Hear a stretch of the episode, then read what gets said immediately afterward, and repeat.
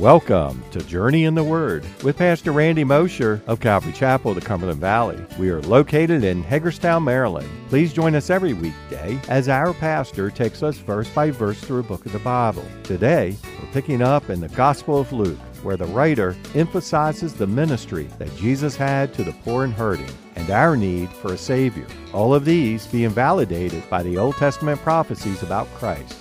So if you're able, grab your Bibles and join us as we continue our journey in the Word. So let's heed Jesus' words here. Stop, as he said earlier, you know, in the passage right before this about the blind following the blind. Stop following the blind and get out of the business of judging others. Let's leave that responsibility to the Lord. But let's start being useful to the Lord and leading people to restorative repentance and to the reconciliation with the Lord which that brings. You know, my prayer, my heart that I want to be, and for you guys too, is that we might be instruments of God's grace and His mercy, not self-appointed instruments of judgment and condemnation.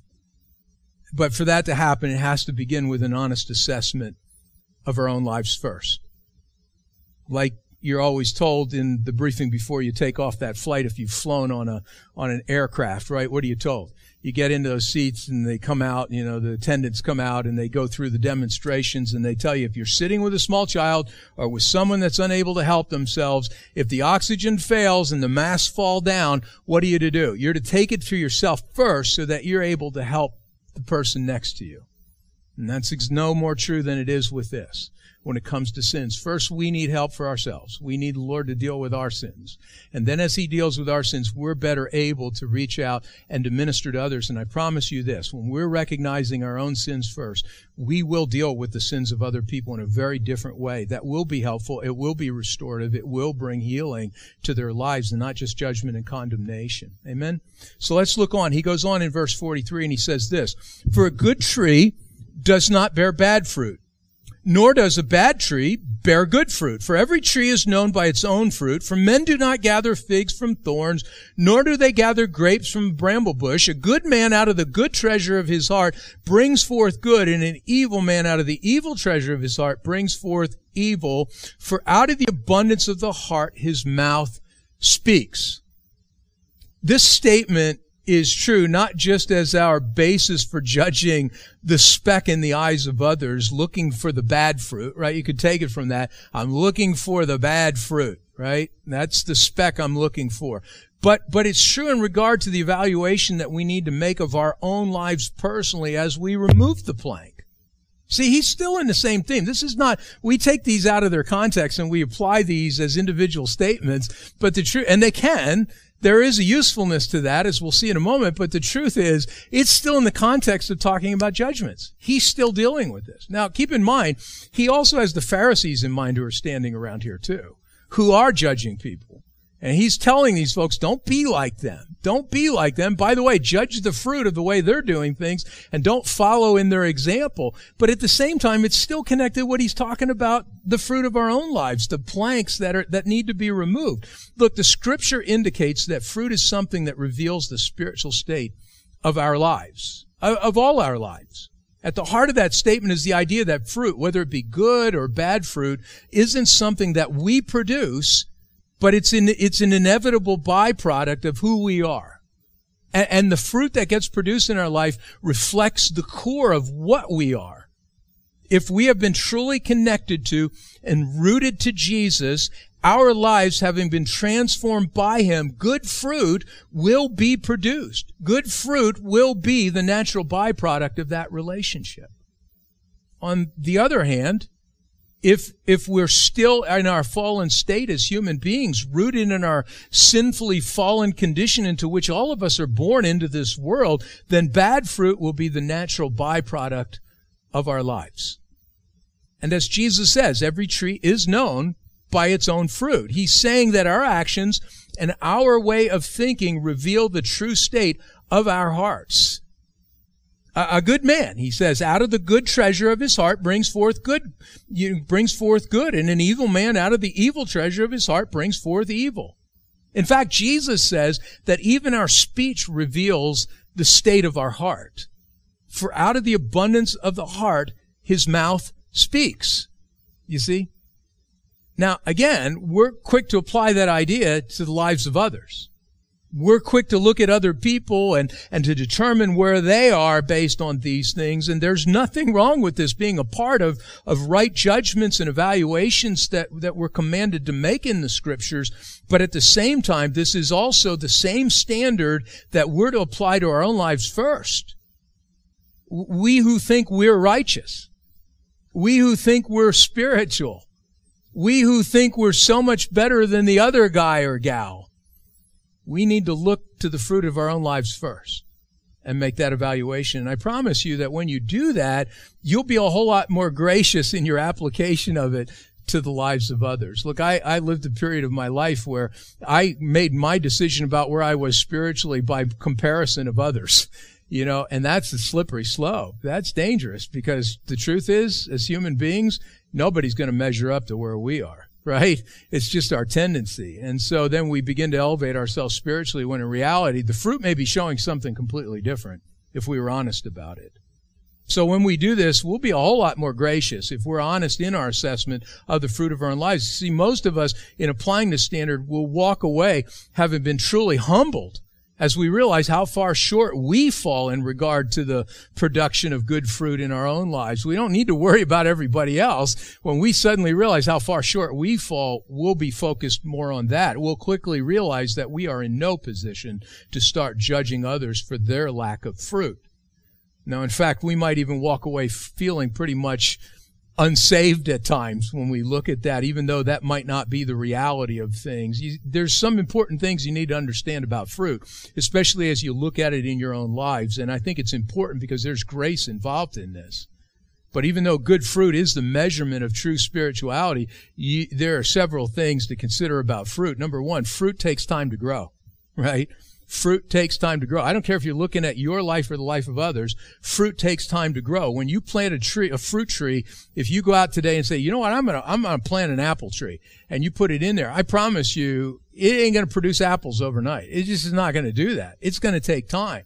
It's going to take a period of time of growth and cultivation before the fruit begins to appear on the branches. That's a normal part of the growth process. And simply because fruit doesn't appear immediately, it does not mean that the process is not underway. It just takes time and it takes cultivation. So while we most certainly are looking for growth, in our lives, in the lives of others, we can be patient and waiting on full development and, and just be busy doing what we can to ensure healthy growth so that fruit will eventually appear. I just shared with a fellow pastor this morning. We encourage each other on Sunday mornings. We write back and forth, but I encouraged him. I was going through a reading and it's just dealing with just things for for those in ministry who are serving, particularly as pastors, and it was called the cate- basically the Catechism Pastor of the Pastor. And it just asks these questions. If you've grown up with catechisms, I grew up a Lutheran originally uh, before I knew the Lord. Doesn't mean you can't know the Lord and be a Lutheran. I'm just saying I did not know the Lord and I was a Lutheran. But I remember the catechism classes. We had a little book and we opened it up, and there were some profound questions in there. It really dealt with the basics. There are a lot of things I believe today that I believe were instilled in me through that catechism class you know, I didn't understand them because I had not given my life to the Lord. I hadn't really, I was still in control of my life. But when I did, I suddenly realized what a foundation I already had. The Lord was working through that. But in this, it was just talking about one of the hardest things of being a pastor is you speak and you share and you see people nod, but you know full well the vast majority of people walk back out the doors and by tomorrow the message will be long gone and not much will seemingly be happening. And the point that the guy made was that he goes back to the book of James and he talks about the work. It's like planting and farming. You know, James talks about that in the book of James, but that you, it just takes time. It's like a farmer. You got to be patient. And he said, even though you don't see it happening, the growth may very well be taking place. And I can tell you that now having pastored here for 20 years, I've almost 20 years, I've seen that. I've seen people who for five, six years I could have looked at and said, well, they're not getting nothing out of this. There's no growth taking place. And then suddenly one day it was like they woke up and, and it's like transformational. And it's like, wow, it took a long time. But, but I've learned that the things that seem a long time to me are not necessarily long to the Lord if he's got their hearts and he's working on them, it takes time. And the Lord knows that and he's working in them and he's getting the weeds out and he's pulling the rocks out of that rocky soil and giving the seed opportunity to take root and to truly grow. We don't always see that as human beings. God does. He knows, but we don't see that. And so we need to understand fruit takes time to grow. So we can't just pass a judgment, even on our own lives. Now look, I'm certainly not saying that for you to look at your own lives if you realize that there's bad fruit being produced, that you can just sit back and say, well, I'm just not there yet. No, be convicted. Be convicted. You know, it shouldn't be. As you realize, if you know there's bad fruit growing in your life or no fruit in a particular area, it's time to get before the Lord because that should not be. And, and now that's an opportunity for you to, to get in front of the Lord and say, what needs to correct in my life? What needs to change? Where am I not following what you've asked of me, Lord, that would bring this about? Where am I not yielding to your Holy Spirit's work in my life so that this can change? Where am I simply not saying no to the flesh? You know, and, and, and for that to begin to, that process to begin to occur. But at the same time, understand that you might look at others around you in Christianity and say, well, they're so much further ahead than I am. I'm just, I've heard people say that. I'm not so sure I'm saved when I look at other people. And I always bring them back to the question, well, tell me about your salvation. Tell me what you believe salvation is. Is it your outward works? What is it? No, I believe it's my belief in Jesus Christ. Do you believe in Jesus? Yes. What does that mean to you? Do, what does belief in Jesus Christ mean to you? It means that I believe He's my Savior, that I can't do this on my own, that I can't cleanse my own sin. I believe His work on the cross for me was sufficient. I put my faith in Him and trust in Him, and I'm depending on Him. And then I look at Him and say, then stop comparing yourself to someone else because the truth is they just may be a little further along in the fruit production process, but there's already fruit in your life just by the fact that you can confess that. There's already fruit there. So don't underestimate. But fruit takes time to grow. Second, fruit grows in seasons. Fruit grows in seasons. You know, if you drive through an orchard in the winter, and we got lots of them around here, but if you drive through the orchards in the wintertime, everything looks dead and barren right? I mean, if you went by that standard, you'd start cutting down trees. But the fact is, we all know that they're not dead. They're just dormant and they appear barren because they're in that dormant period of the year. But inside of that tree, in the inward parts of that tree that can't be seen, the sap, it's still building and it's getting ready for the next growth season. And the tree itself is actually growing. You just don't see it. And given the right conditions, it will begin producing fruit in the spring again. But because it isn't producing fruit in the winter doesn't mean we can pass judgment on it just yet.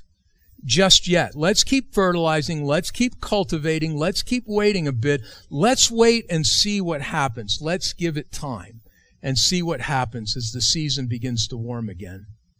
Third, some fruit grows in cycles. We have, we used to have these trees. I had to get rid of them. They're just, just telling you, this is an awful illustration because the truth is what I'm about to share with you is more out of the pit of hell than it is from heaven. But we had these trees in our front lawn. They were sweet gum. Did you guys ever have a, you know what a sweet gum tree is? They produce these nasty looking little balls and it's fine. They they have big leafy leaves and they're fast growing trees. And whoever owned the house before us wanted them in the yard because they grew fast.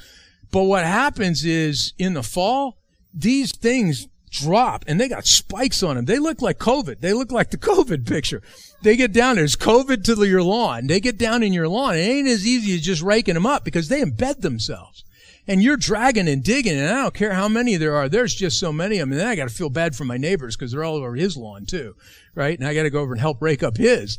But I just finally got tired and I cut those things down.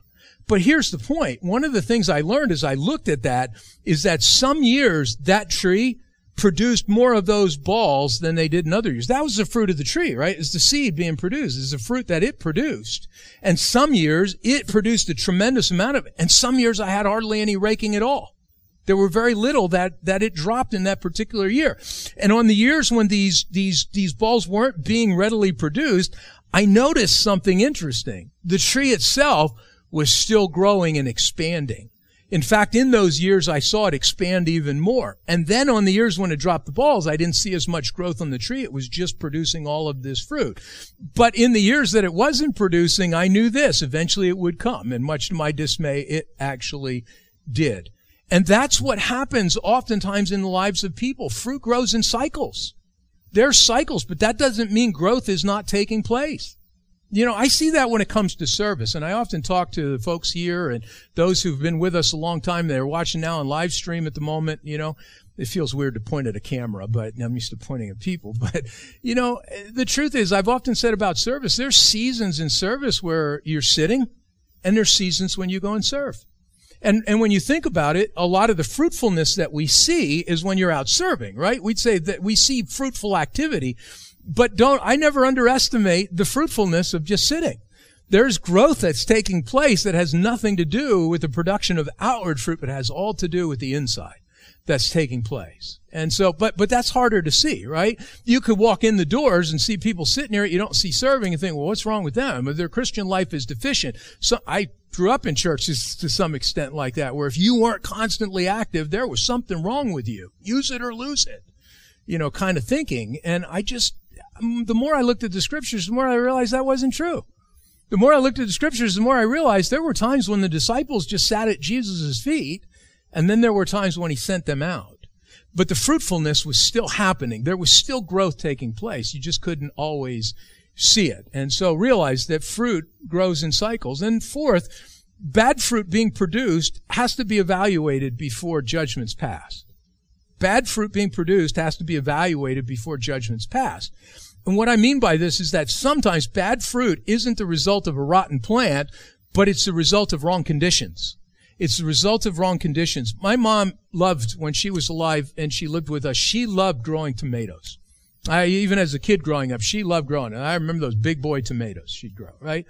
And as she tended those stalks, sometimes even as she would try to tend them, she couldn't keep up with them enough, and the stalks would begin to drop down. She'd stake them, but they begin to drop down to the ground and begin to grow along the ground. And, and then what would happen is either fruit wouldn't grow on those branches, or if it did, it would begin to rot. And you could look at that and say, well, there's something wrong with the plant. Look at this. Fruit's rotting as soon as it's on there. But what, what it was is the fruit wasn't rotting because the plant was bad. The fruit was rotting because the plant was hanging down to the ground and all the dirt was getting on it. It was being shielded from the sunlight. The sun wasn't hitting it the same way and it just tended to rot right away. So what was the solution? Invest time in properly caring for the tomato stalk. right? Invest time in properly preparing and, and managing and caring for that that tomato stalk. She'd stake it properly. She'd lift the leaves from the ground and she'd clean off the, the fruit. She'd give it the opportunity to get the right sunlight and then wait and see what got produced to determine whether or not the plant was bad. I think Jesus had this absolutely in mind in the passage in John 15 verses 1 and 2. John 15, 1 and 2, he says this, I am the true vine and my father is the vine dresser. Every branch in me that does not bear fruit, he takes away. And every branch that bears fruit, he prunes that it may bear more fruit. Now, most traditionally look at this verse and they think what Jesus is saying here when he says taken away is he has the sense of it's being cut off. It's just bad. The Greek word though is actually better translated as lifted up. Lifted up rather than taken away or cut off, lifted up. Now, why is that significant? Because lifted up means something completely different than being cut off in the sense of being taken away as, as discarded or useless. I firmly believe that what Jesus is saying is exactly what I'm sharing with you in this illustration. That before final judgment on the life of the fruitless branch or that branch that seems to be producing rotten fruit can be determined, it first has to be lifted up. It has to be cleaned off. It has to be staked properly. It has to be properly fertilized and it needs to be exposed to the sun's light. Sun's light, right? To the sun's light. And if it's genuine, well, then good fruit will eventually come. And if it's not, then time will reveal. I think that this is a proper rendering when you consider what Jesus says elsewhere about wheat and tares. Right? Remember what he says about wheat and tares in Matthew chapter 13, verses 24 through 30? Matthew 13 verse 24, another parable he put forth to them saying, the kingdom of heaven is like a man who sowed good seed in his field. But while men slept, his enemy came and sowed tares among the wheat and went his way. But when the grain had sprouted and produced a crop, then the tares also appeared. So the servants of the owner came and said to him, Sir, do you not sow good seed in your field? How then does it have tares? He said to them, An enemy has done this. The servant said to him, Do you want us then to go and gather them up? In other words, pull them out, tear them out. They're bad, right? Let's get rid of them. But he said, no, lest while you gather up the tares, you also uproot the wheat with them. Let both grow together until the harvest, and at that time of the harvest I will say to the reapers, First gather together the tares and bind them in bundles to burn them, but gather the wheat into my barns.